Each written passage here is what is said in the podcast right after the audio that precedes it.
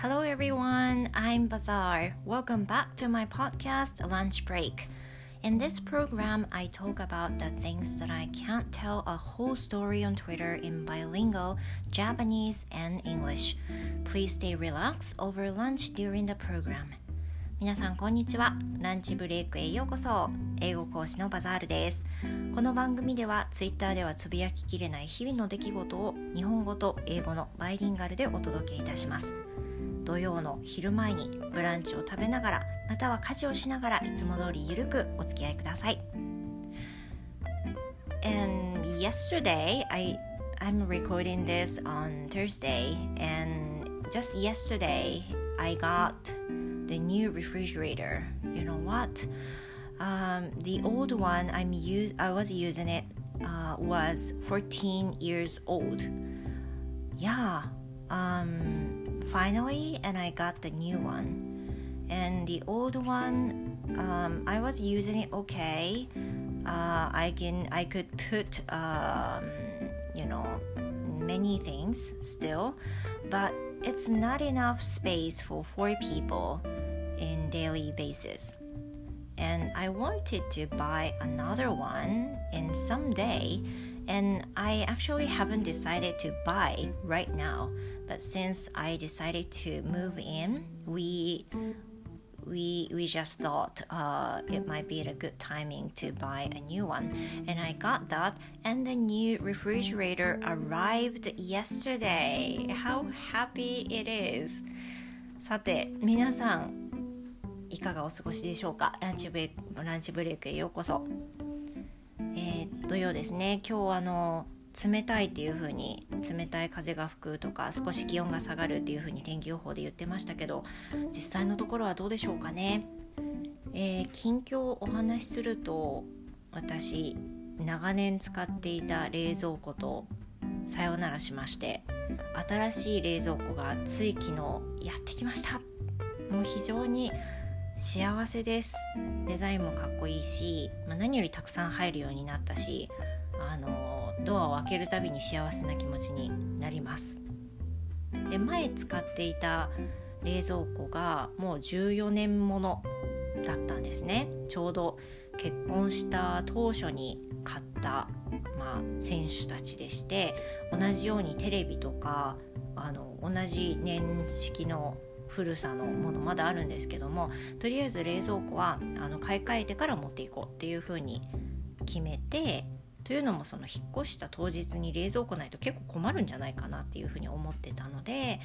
これに関しては買い替えてからあの引っ越ししようっていう話になり買ったんですね。今までの冷蔵庫も十分良かったんですけどもいかんせん4人暮らしなのであの、うん、買い物してすぐの時は置けないこともあるしケーキケーキをあのね1台焼いたりすると中入らなかったりとかぎゅうぎゅう詰めになったりとか、まあ、よくあったわけです。で加えることにもうあの今当たり前に氷ができる冷蔵庫ばかりですけれどもうちの前使っていた冷蔵庫は4年ぐらい前に氷を作る機能が死んでしまってですね 氷が作れなくなってしまったんですよそれからずっと手動で氷を作っていたんですけどついにねあの我が家に新しい冷蔵庫がやってきて自然に氷が作られるようになってなんかあのね文化にありがたいことに文化を感じています。何の話なんだろうもうねあの当たり前ですよね氷ができる冷蔵庫ねだけど本当にあの4年ぶりなんですっごい嬉しいです I'm so happy with it Yeah, so um, today I'm talking about how to choose the proper online um, conversation platform. So there are a lot of English conversation platforms such as like DMM Eikaiwa, which is one of the biggest companies, right? And also the Native Camp. Uh, many people are using it now. It's still common.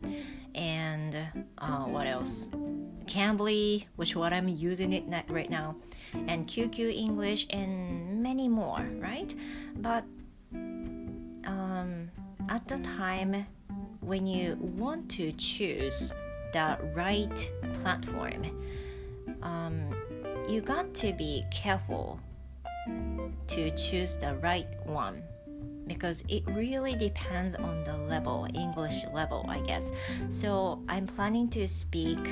about how to choose the right platforms depending on your English level. And also, the second time, on the second recording, I'm going to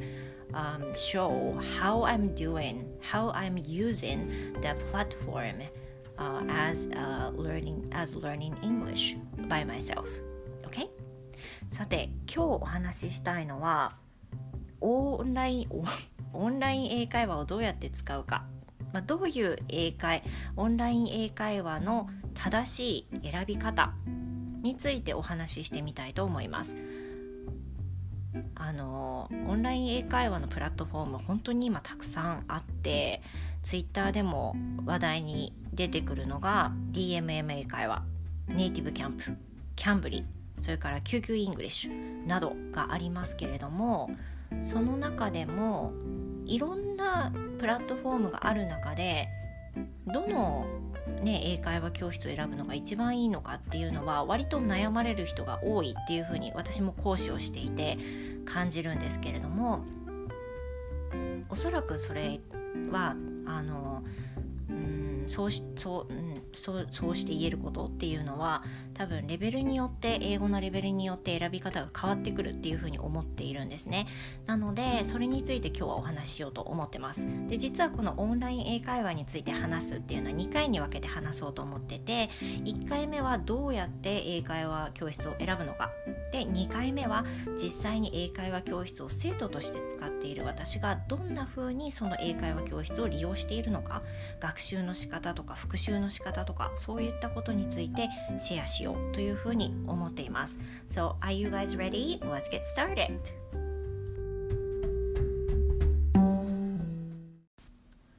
はいでは今日お話ししたい中身っていうのは英会話教室どうやって選んでいく？っていうふうな話なんですけれども実際に私が講師として教えている中で生徒さんからよく話を聞くのが、まあ、どうやって英会話の教室を選んでいいかわからないっていうのは結構多く聞きます。で私これこれも全てがね正解とは言えないんですけれども私自身の考えてる基準としては英語のレベルによって適する英会話教室っていうのは変わってくると思っています。So I'm going to talk about this how to use the proper English conversation platform. Okay, so first of all, um, it really depends on your English level at first. まず最初は英語レベルによって選び方が変わってくるっていうお話をさっきしたんですけれどもそうですね、えーと、例えば3つにレベルを分けるとして最初は超初心者超初級の人から初初心者レベル初級の人初級レベルの人についてです。So firstly, I'm going to talk about for beginner, very beginner, super beginner to beginner. And I'm thinking uh, for for the people who in the beginner and the super beginner would uh, fit with a Japanese tutor. Because you know uh, for some people in that level cannot say even a greeting. Like when um, teacher says uh, oh uh, how's it going? Or how are you? How have you been doing? You can only say uh, i'm fine or things like that sometimes. And you don't even know about the very basic uh, grammar sometimes. In a case, maybe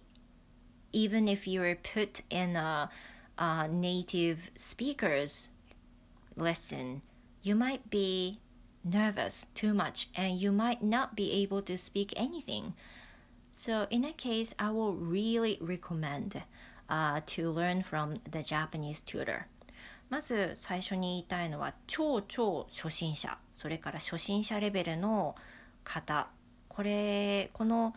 この辺りのレベルの方におすすめしたいのは日本人講師です。でこれはあの理由があってもう初心者って言っても結構幅広いと思うんですね。例えばそのアルファベットは書けるんだけど B 動詞も実は怪しかったり三単元の S がつくっていうことをちょっともうもうすでに忘れかけているとかあの簡単な最初の会話をしてもほとんど聞き取れないっていうレベルの方がやっぱりいらっしゃってそういう方は超超初心者だと思うんですよね。でそれから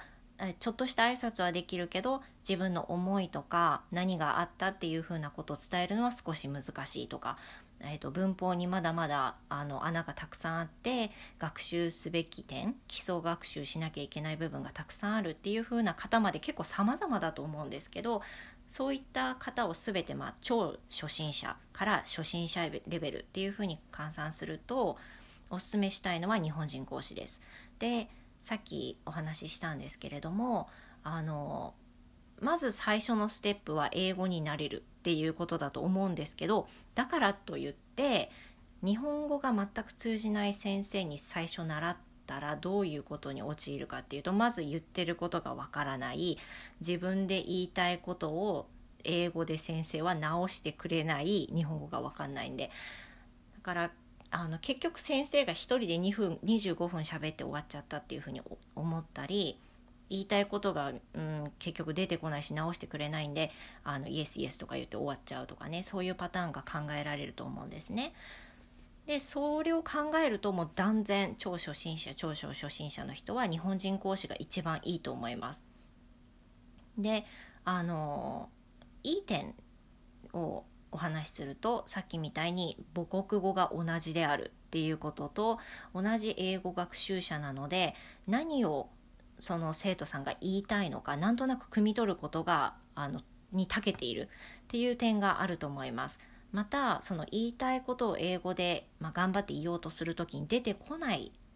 ことがたくさんあると思うんですけれども日本人講師の先生は割とあこれが言いたいのかなあれが言いたいのかなっていうのを推測する力が割とあると思うのでこういうことですか？ああいうことですか？とかあこれだったらこの方がいいですよっていうのを日本語で説明することができますよね。で文法的な話を英語でされるのって結構中級者上級者でもすごく難しいと思うんですけどそれを母国語の日本語でしてもらうとスッと落ちるというかすごく分かりやすい感じになると思うのであの中にはね英語学習イコールネイティブ心境みたいなあの方もいらっしゃいますけれどもやっぱりレベルによってそれはあの一概にそうとは言えない部分があるんじゃないかなっていうふうに思っています。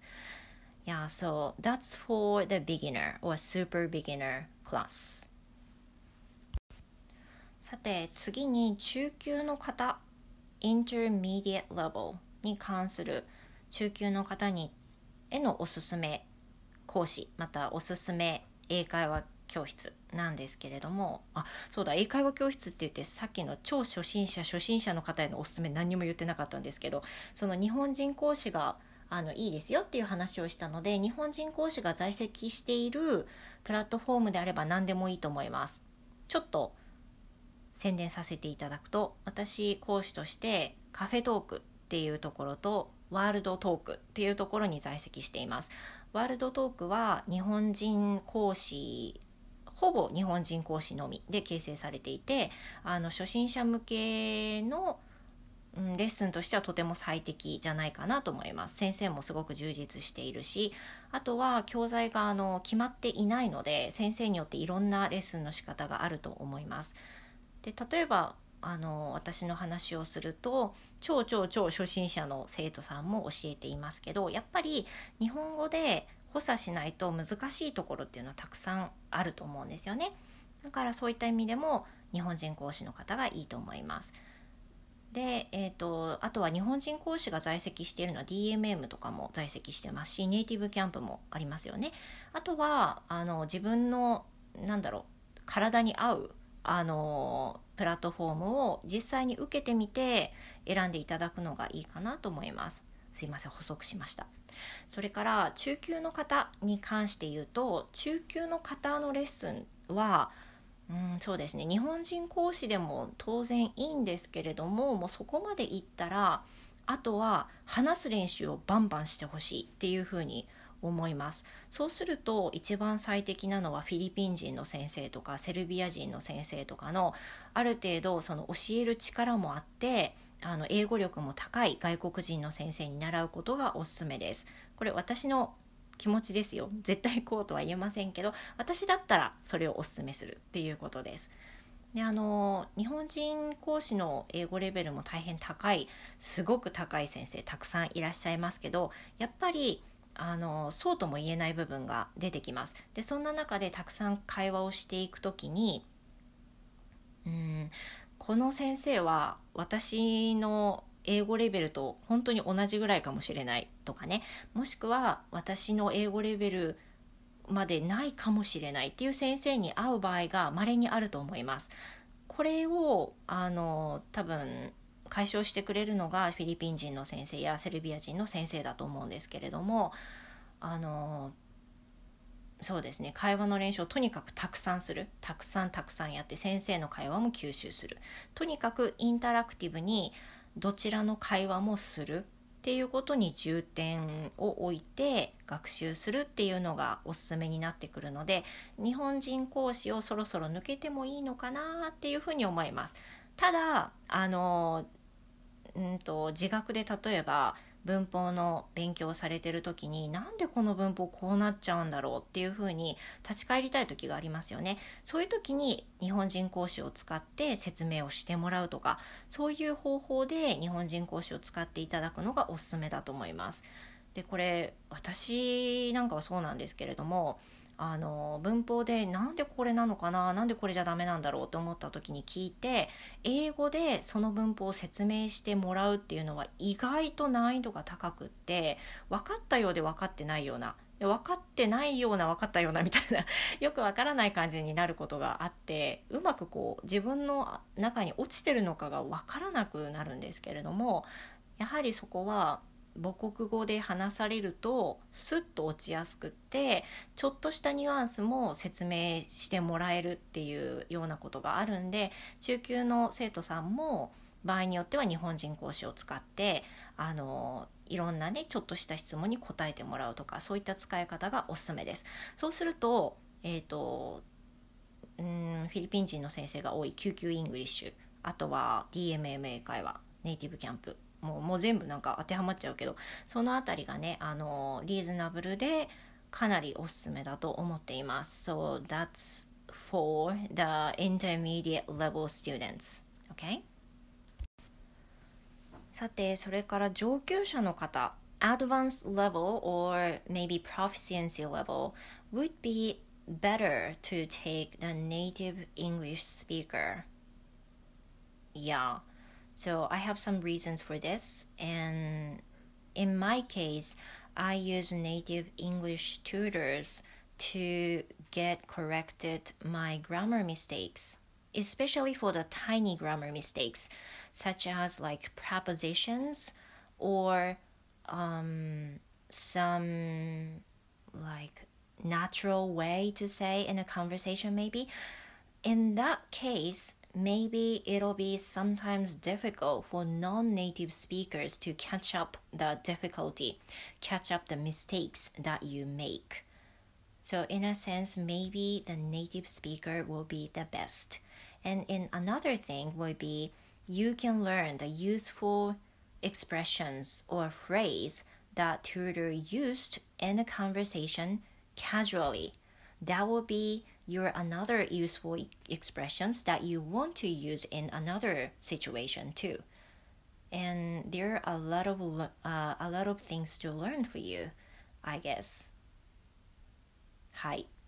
で最後の上級者の人にとってっていうのは、えー、ネイティブの先生の授業がおすすめです。これも必ずそうではないんですけれども、これには私の例を使ってあの理由があるんですけど私が考えるなんでネイティブの先生がいいかっていうのは中級者から上級者ですねはこれあの例えばその小さな多分会話で同じように話されても全然意味が通じるんでスルーしておいてもいいような小さな文法のミスなどを指摘してもらえるっていうのがネイティブの先生にはあると思います。であのノンネイティブの先生もしてくれる先生たくさんいらっしゃると思うんですけれどもあのこと例えば前置詞とか、まあ、監視に関して言ったりすると難しい部分も出てくると思うんですね。で時に間違いもあると思います。当然間違いがあって人間ですから全然いいんですけども小さいところの指摘をしてほしいなとかうんもうちょっと自然な言い方うん、教えてほしいなとか私が言ってるこれ本当に自然なのかなとか本当に使われてんのかなとかいろんなそういった細かい指摘を求める人はネイティブの先生がいいというふうに私はキャンブリーに代わってさらにそう感じています。